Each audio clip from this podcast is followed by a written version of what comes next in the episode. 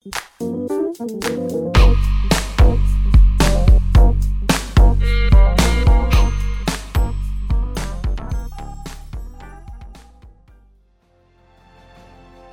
chào các bạn, đây là podcast số 3 của Vũ.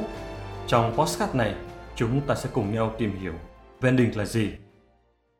Theo Vũ định nghĩa, branding là chuỗi hành động đến từ cá nhân hoặc đội ngũ xây dựng thương hiệu, giúp khách hàng có đủ nhận thức về hình ảnh, vai trò và giá trị của thương hiệu đó. Branding là một khái niệm vô cùng ngắn gọn nhưng lại rất có chiều sâu khi đi vào tìm hiểu và phân tích. Có bao giờ chúng ta tự hỏi vì sao một thương hiệu đủ sức biến những người mua hàng lần đầu trở thành khách hàng trung thành? Hay vì sao họ thuyết phục được những người vốn rất thờ ơ trở thành những phát ngôn viên tích cực của thương hiệu? Trả lời được hai câu hỏi trên và đi tìm đáp án cuối cùng cho chúng. Đó cũng là lúc chúng ta thật sự hiểu đúng và hiểu đủ về khái niệm branding. Sai lầm trong định nghĩa branding trong quá trình tư vấn chiến lược thương hiệu cho mọi doanh nghiệp. Phần lớn khách hàng chưa trả lời được cho câu hỏi branding là gì, nhưng Vũ lại rất bất ngờ khi thấy khái niệm này được sử dụng không đúng lúc đúng chỗ. Cụ thể hơn là nó đang bị lạm dụng và đánh mất đi những ý nghĩa đúng đắn vốn có của khái niệm branding. Thật sự đáng tiếc hơn khi cả những người lạm dụng khái niệm branding đến từ những đội ngũ doanh nghiệp cung cấp dịch vụ xây dựng thương hiệu chịu trách nhiệm hầu hết hoặc toàn bộ thành bại của chiến lược phát triển thương hiệu cho nhiều mô hình kinh doanh khác nhau. Có hơn 400.000 kết quả xuất hiện chỉ trong vòng chưa đến 0,5 giây khi chúng ta thao tác tìm kiếm cụm từ branding là gì trên Google. Phần lớn trong số đó đều chỉ ra một hướng định nghĩa rằng branding là một quá trình hoặc đường lối xây dựng chiến lược thương hiệu, giúp thương hiệu sớm tiếp cận và đẩy nhanh tốc độ thuyết phục khách hàng theo hướng có lợi cho doanh nghiệp. Nhưng nếu đúng như thế, thì tại sao chúng ta lại thường sử dụng cụm từ làm branding trong giao tiếp thương hiệu hàng ngày? Phải chăng branding chỉ đơn giản là làm chiến lược thương hiệu và sử dụng năng lực truyền thông thương hiệu để thay đổi nhận thức, cải thiện hành vi và đó gia tăng sức mua của sản phẩm hoặc dịch vụ theo chiều hướng tích cực hay không? Với Vũ, câu trả lời là không. Chúng ta sẽ cùng nhau tìm hiểu về lịch sử của branding. Branding bắt nguồn từ chữ brand trong ngôn ngữ Bắc Âu, giai đoạn cách mạng nông nghiệp của loài người, với ý nghĩa là đốt cháy lên. Thời kỳ cách mạng công nghiệp đầu tiên của con người, họ đốt rơm, cỏ với mục đích khôi phục dinh dưỡng cho vụ mùa kế tiếp. Đây được xem là một cách thức thể hiện quyền sở hữu sơ khai, thông báo tài sản của con người với nhau. Có thể xem ngọn lửa ở thời điểm này giống như tiền thân của logo thương hiệu trong thời hiện đại. Nhưng branding không chỉ là nhìn vào thiết kế logo mà phía sau của nó là cả một chặng đường khai phá loạt cảm nhận tốt đẹp về thương hiệu đến từ người tiêu dùng cuối hoặc nhóm đối tượng tiềm năng mà doanh nghiệp hướng đến. Nếu brand là một tập hợp nhận thức tích cực của người tiêu dùng cho thương hiệu, thì branding sẽ là những hành động cụ thể để thu về những nhận thức đó. Vì thế, brand là một danh từ, trong khi branding sẽ là một động từ hoàn toàn có nghĩa. Thiết kế một logo thương hiệu cũng làm branding. Xây dựng tính cách thương hiệu và giọng nói thương hiệu cũng là làm branding. Thậm chí, xây dựng văn hóa ứng xử của đội ngũ nhân lực công ty cũng là một phần của branding. Branding đóng góp được gì cho thành công thương hiệu? Nhiều ý kiến cho rằng branding chỉ thực sự quan trọng với các doanh nghiệp hoặc thương hiệu lớn đang hoạt động trong một lĩnh vực đầy cạnh tranh và thách thức khả năng liên tục chuyển mình của mô hình kinh doanh đó. Tuy nhiên, khi nhìn vào vai trò của branding, ta sẽ thấy mức độ bao quát và khả năng đóng góp của nó. Branding xây dựng nhận biết thương hiệu có hai khái niệm dễ bị nhầm lẫn với nhau là nhận thức thương hiệu và nhận biết thương hiệu. Nhận thức thương hiệu chính là kết quả của nhận biết thương hiệu thông qua xây dựng hình ảnh và tiếng nói của thương hiệu trên thị trường. Sau đó nhận biết thương hiệu đóng vai trò như một mối dây liên kết cảm xúc lẫn lý trí của thương hiệu với khách hàng, tạo ra thói quen mua sắm thường xuyên hay xa hơn là biến họ trở thành những khách hàng trung thành của thương hiệu. Xây dựng nhận biết thương hiệu thường dựa trên những giá trị bằng hình ảnh, giọng văn hay tiếng nói sao cho người tiêu dùng hoàn toàn bị thuyết phục và dành nhiều thiện cảm cho thương hiệu ngay từ những ấn tượng đầu tiên. Nhận biết thương hiệu còn có mối liên hệ chặt chẽ với chiến lược thương hiệu.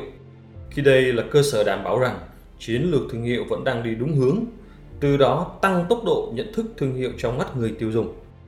Branding như Vũ đã nói là chuỗi hành động giúp khách hàng có đủ nhận thức về hình ảnh, vai trò và giá trị của thương hiệu đó.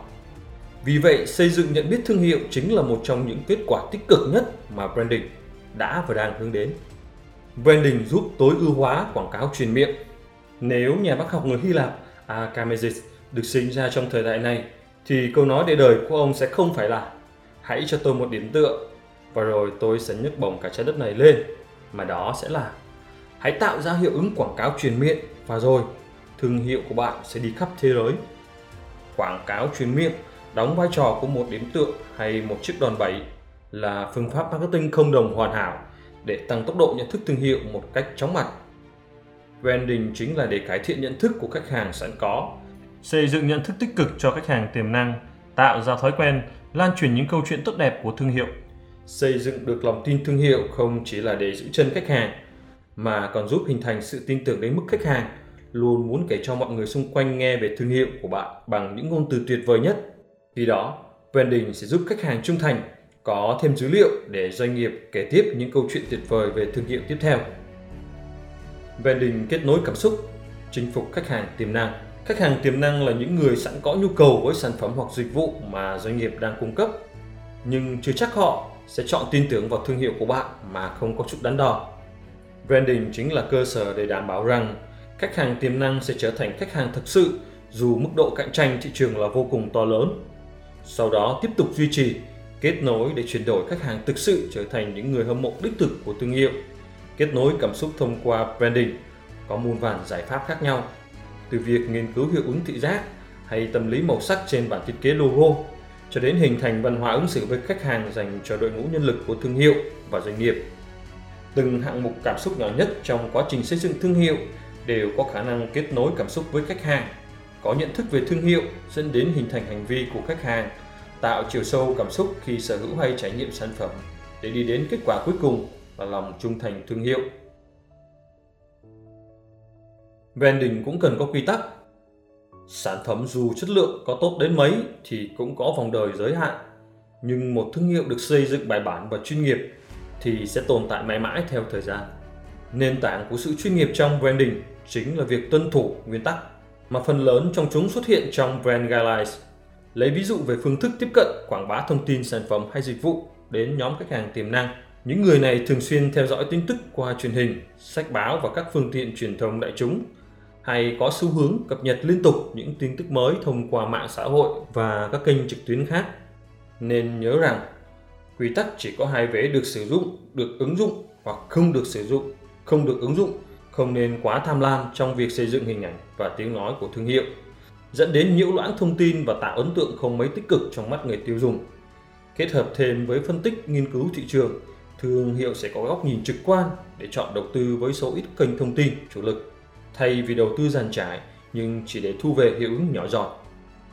Bạn có đang tự làm branding mà không hề hay biết Nói đến khái niệm branding, nhiều người ngay lập tức sẽ nghĩ tới những thương hiệu xây dựng chuyên nghiệp, bài bản và quy cũ, hay những thương hiệu danh tiếng lừng lẫy trên thị trường trong và ngoài nước.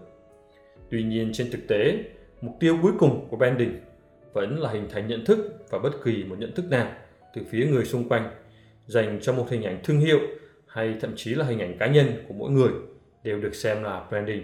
Một tiệm tạp hóa cũng có thể làm branding và xây dựng hình ảnh thương hiệu bằng cách họ sẽ không bao giờ thối lại tiền rách cho người mua hàng. Một giáo viên tiểu học cũng có thể làm branding và xây dựng hình ảnh cá nhân bằng cách luôn đến trường vào lớp đúng giờ. Phần lớn mỗi người trong số chúng ta đang tự làm branding mà không hề hay biết, hoặc đã và đang làm branding tương đối khoa học nhưng lại hiểu sai một định nghĩa hoàn toàn mới. Chủ yếu những ai chưa có kiến thức về xây dựng thương hiệu đều sẽ nghĩ rằng những hoạt động xây dựng hình ảnh hay tạo nên tiếng nói cá nhân nghĩa là đang làm marketing cho bản thân Tuy nhiên, marketing và branding là hai khái niệm hoàn toàn khác biệt.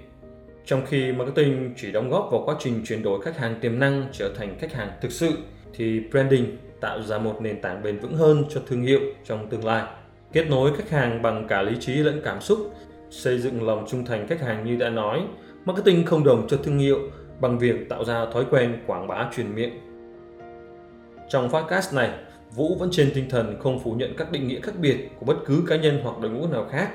Mục đích cuối cùng của Vũ thông qua podcast này vẫn là làm mới những khái niệm đã cũ và không còn phù hợp với thực tế trên thị trường hiện tại nhằm hỗ trợ doanh nghiệp và thương hiệu trong việc định hình năng lực, văn hóa và giá trị cốt lõi của mình.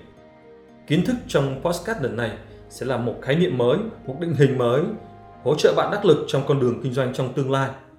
Xin cảm ơn và chúc bạn thành công.